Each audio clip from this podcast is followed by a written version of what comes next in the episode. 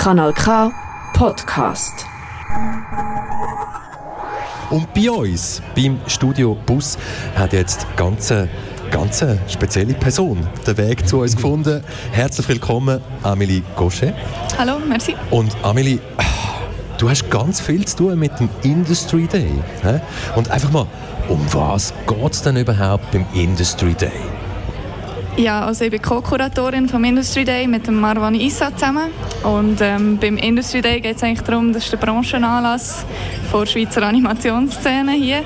Ähm, am grössten Animationsfilmfestival ist das ein relativ wichtiger Anlass für die Szene, habe ich das Gefühl. Und wir ähm, ermöglichen eigentlich einen Austausch zu was gerade Neues in der Animationswelt passiert ist. Wir machen Diskussionspanels, wo wichtige Fragen aufgeworfen werden und man kann in Kontakt kommen mit Leuten, die ja, Wichtiges zu sagen haben oder grosse Filme ausgebracht haben.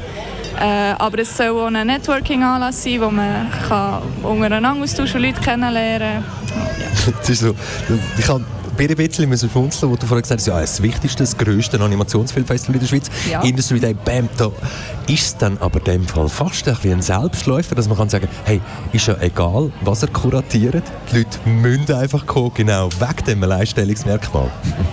Ja, das ist ein bisschen frech gefragt, ja, aber ja, ähm, yes. von mir aus gesehen, ja, sie müssen kommen, aber ich bin, ja, nein, es ist auf jeden Fall ein wichtiger Anlass, aber es ist natürlich nicht egal, was wir kuratieren. Und wir geben uns so sehr fest Mühe, dass es ein Kohärenzprogramm ist und dass relevante Themen angesprochen werden.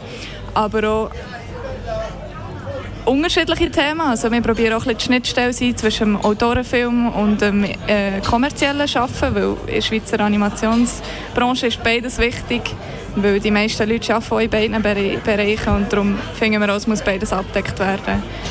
Wie schwierig ist der Spagat in der heutigen ähm, Zeit? Schon relativ schwierig. Weil, also von der Thematik her ist es schon relativ unterschiedlich. Also es gibt grosse Diskrepanzen, andere Themen, andere Voraussetzungen für beides. Und gleichzeitig so die Grundfragen bleiben immer die gleichen. Und äh, es braucht auch beides. Das ist auch beides genau gleich wichtig in meinen Augen. Und Gibt es ein Beispiel für so eine Grundfrage, wo du unseren Hörerinnen vielleicht auch aufzeigen kannst, wieso dass es nicht immer einfach ist? Also du meinst jetzt... Der, der Spagat, der Spagat, Spagat. ja. Von der. ja, also etwas, was sicher in beiden Aspekten sehr wichtig ist, ist, wie ich meine Message äh, überbringen, was wollte ich eigentlich aussagen und was ist mein Zielpublikum. Ich finde, das ist genauso wichtig beim Autorenfilm, wie wenn ich einen kommerziellen Film mache. Ich muss die richtigen Leute ansprechen, auf die richtige Art, oder? Oder auf die authentische Art, wie ich das machen will, aber auch so, dass es ankommt. Kannst du vielleicht noch mal ein bisschen für unsere Zuhörerinnen erklären, was jetzt genau da am Fantosch bei dem Industry Day deine Aufgabe genau ist? Also meine Aufgabe als Kuratorin und Organisatorin ist eigentlich, wir hocken am Anfang zusammen, überlegen uns, hey, was für Themen sind gerade wichtig das Jahr, was wollen wir ähm, was wollen wir besprechen, was wollen wir aufwerfen für Fragen? Und welche Leute können wir einladen. Und das ist relativ früh im Jahr, wo wir uns das überlegen und dann auf die Leute einladen. Äh, und das machen wir als, also wir das Programm zusammenstellen, in Absprache mit Rivana natürlich als Festivaldirektorin. Und dann alle Leute anschreiben, die Leute reinholen, briefen, uns überlegen, was das geeignete Medium ist oder die geeignete Form, ob es ein Workshop soll sein, eine Diskussionsrunde. Und ähm, dann eigentlich mit der Eventorganisatorin zusammen aus organisieren, wie, wo, was, bis zum Anlass durchführen. Was ist dann so ein bisschen das Feedback, das ihr bekommt zu diesen ganzen Workshops, die ihr da veranstaltet? Meistenteils würde ich mal sagen Positives, aber gibt es auch Negatives? Oh. Dameli, Dameli lächelt ganz, ganz ja, verschmitzt. Ja, ja das ist eine schwierige Frage. Ich habe jetzt von gestern spezifisch ein sehr gutes Feedback von den Besucherinnen und Besuchern, die am Industry Day waren.